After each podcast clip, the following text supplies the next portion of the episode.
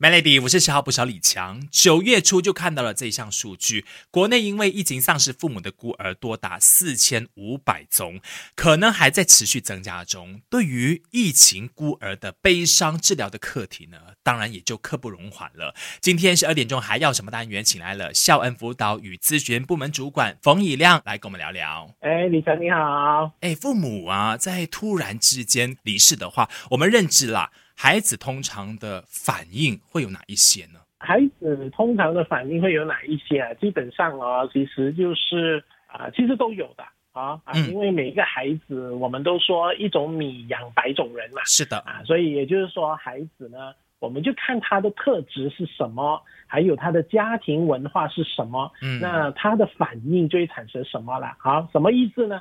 就简单来说，如果一个家庭的文化呢是允许他悲伤的，嗯，那你可能会看得到他又稍微特质又比较忧郁一点的，你你会看得到他的流眼泪这个次数会比较多一点。是啊，可是有一些孩子呢，因为活在一个家庭文化，他是不允许悲伤，比较压抑的，生气的，他比较压抑的，那你就会看得到他就好像有点错愕的表情，甚至他不晓得怎么去应对，所以他只好就好像跟着大人。啊，走来走去啊，然后没有太大的反应，甚至是没有反应的，他们一片空白的也有可能。哎，有可能，绝对有可能，而且大部分不会告诉你他有什么情绪啊，而且你再看进去，其实每一个小孩对哀伤的反应呢。大部分都取决于他的家庭文化，嗯，所以不能够因此而笃定说他是大哭大闹的，表示说他特别伤心，然后他没有什么反应的，就是他还好，不能够这样来笃定啊。对对对，是的，不能够这样子笃定哈。大哭大闹的，可能我们还不会太担心，反正那些安安静静的，就需要我们多一点的关注了。了解，好，那等下呢，我们请以亮多分享一点是。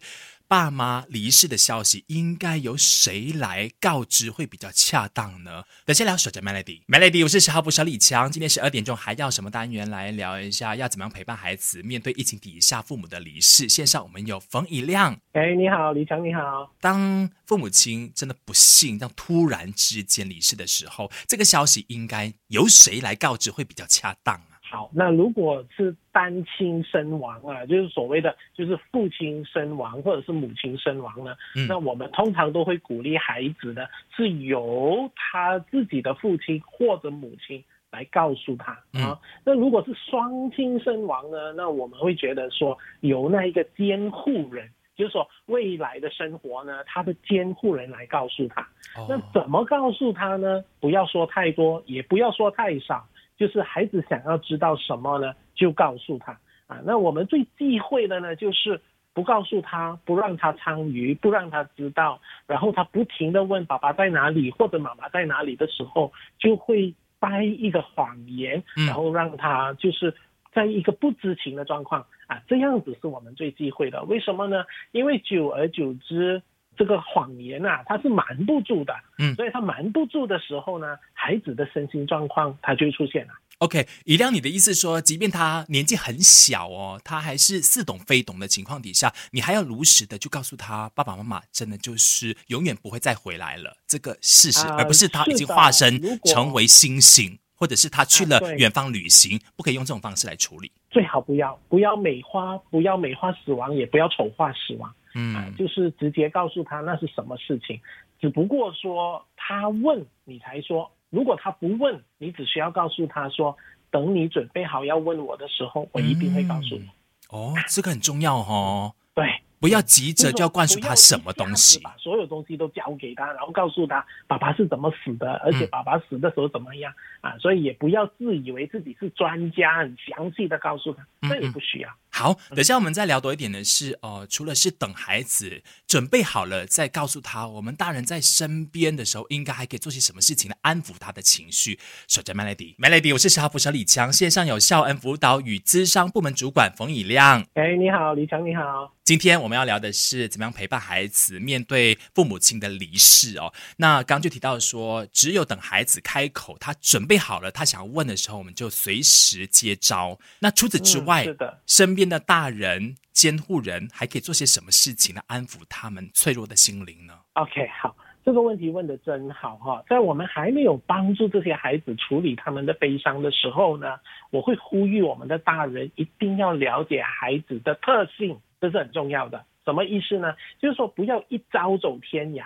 不要说哦，这一招很好用哦。以亮说陪伴很好，那就一直要陪伴他哦。以亮说沉默很好，那就一直要沉默。不是的啊。那当你想要伸出援手，想要陪伴他们的时候，你要知道这个孩子是怎么样的啊啊。那有些孩子呢，他的哀伤，他想要独处的，他想要就是安安静静发呆，看着天空，想念他爸爸或妈妈。嗯，那你要给他这个空间，你不需要存在。啊，那有些孩子呢，他的悲伤的专注力是很少的，嗯，他可能一下子两三分钟哭了之后，他又回到他生活日常了，他忘记了这件事情了，你也很错啊，啊啊，那有时候你在。告诉他爸爸妈妈去世了之后，他可能会跟你说：“那以后谁煮饭给我吃啊？”那你就误以为说，怎么这个孩子这么自私的，那么现实了爸爸了啊？那你为什么还会这样子啊？因为每一个孩子的特性不一样，而且我们必须要多体谅孩子，他们对死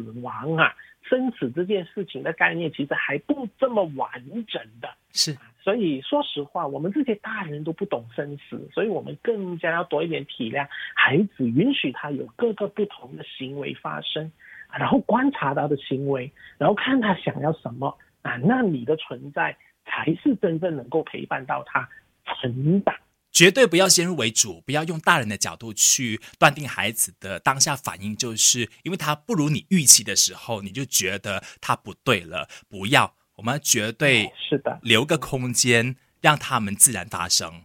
哎，是的，是的。等下聊更多一点，继续守着 Melody。Melody，我是十号捕手李强，线上继续有冯以亮来聊聊关于孩子疫情底下嘛，就不小心成为了这个疫情孤儿的时候呢，他要怎么样度过这个难关？我们来继续聊一下，说如果他们的那个情绪啊没有被处理好的话，就是呃心理的创伤可能就会带到他以后的生活里。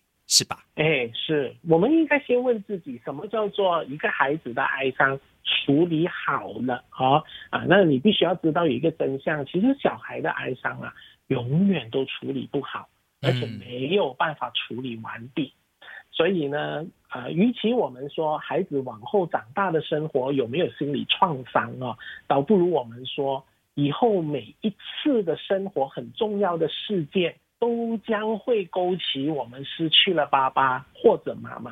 比如说，我第一天进入大学，我看到每一个人都有爸爸妈妈的陪同的时候，我的爸爸妈妈因为疫情而去世了，这件事情又再次被勾起了。比如说，我结婚的时候要敬一杯茶，可是我发现到爸爸妈妈的椅子是空掉的。是啊啊，所以这一些所有未来重大的生命事件的这些事情。即便是很快乐、很愉悦的，它总会勾起你失去爸爸妈妈啊啊！那如何可以把这个伤害降到最低呢？那有一个东西是我们现在大人可以做的，就是两个 message，就是你是安全的，就是即便爸爸妈妈去世了，可是你是安全的。嗯。第二个就是我们会照顾你长大。明白，就是一定要给孩子对环境有个信任以及安全的感觉。那他长大的过程呢，就只剩下思念跟悲伤。那他就没有这么复杂了。那当下好好跟父母亲道别，是不是也是一个很重要的环节呢？等下聊手机 Melody，Melody，我是十号补小李强。今天十二点钟还要什么单元来聊一下？要怎么样陪伴孩子面对疫情底下父母的离世？线上我们有冯以亮。哎，李强你好。以亮刚提醒我们说，可以给孩子两个很重要的提示，一个是他们即便是父母亲离开了，依然安全的。第二个呢，就是我们会陪着你长大。那另外一点，我想提多一点的是。当下跟自己的亲生父母亲好好道别，是不是可以愿意让他放下继续生活的一个关键？这个是也不是啊？怎么说呢？因为如果你说疫情这件事情，而且父母是因为疫情而去世的啊，嗯，大部分的经验告诉我，其实父亲或母亲在 ICU 的时候，即便你跟他视频。其实他是在昏迷或者是在瞻仰，也就是说意识不清醒的状况。嗯，所以即便是孩子想要说再见这件事情啊，那我的想法是我们没有办法做得到，像我们在电影里头看得到的那一些告别的状况。嗯哼，啊，那如果真的是觉得说希望父亲母亲能够留下一些话给孩子，有足够的力量活下去。那我有一个建议，可是这个建议有点不吉利啊。那你什么意思呢？就是说，如果父亲或母亲准备要等着这个救护车啊，准备要送进急诊室之前，他会有一段的空间跟时间呢，是在等救护车的。是这个时候，我们要留一点时间给孩子，让孩子说说话，也让爸爸妈妈说说话。就是当做一个小离别也好，明白。有时候一些小离别，他不幸的话，他或许会成为一个永生的离别。那至少有表达的爱，嗯，表达了谢谢啊，这个部分了解了。那如果是我们对父母亲有所思念的话，那就用自己的方式，不管任何，只要你觉得舒服的，那身边的大人，你只要允许他们去有这样的空间，有私人空间的话，那孩子会渐渐的走出哀痛吧。哎，是的，哈，有一些看起来可能会有点很侵略性的哈，有些孩子呢，他会用那些剪刀去剪那些橡胶擦啊，剪那些纸张啊，啊，那我的前提通常都是，只要他不伤害自己，不伤害别人，他都可以用所有的方式来表达他自己内心对爸爸妈妈所带来的哀伤或者是思念。好的，那今天感谢以亮跟我们分享那么多哦，希望大家可以用以参考了哈，谢谢以亮，谢谢。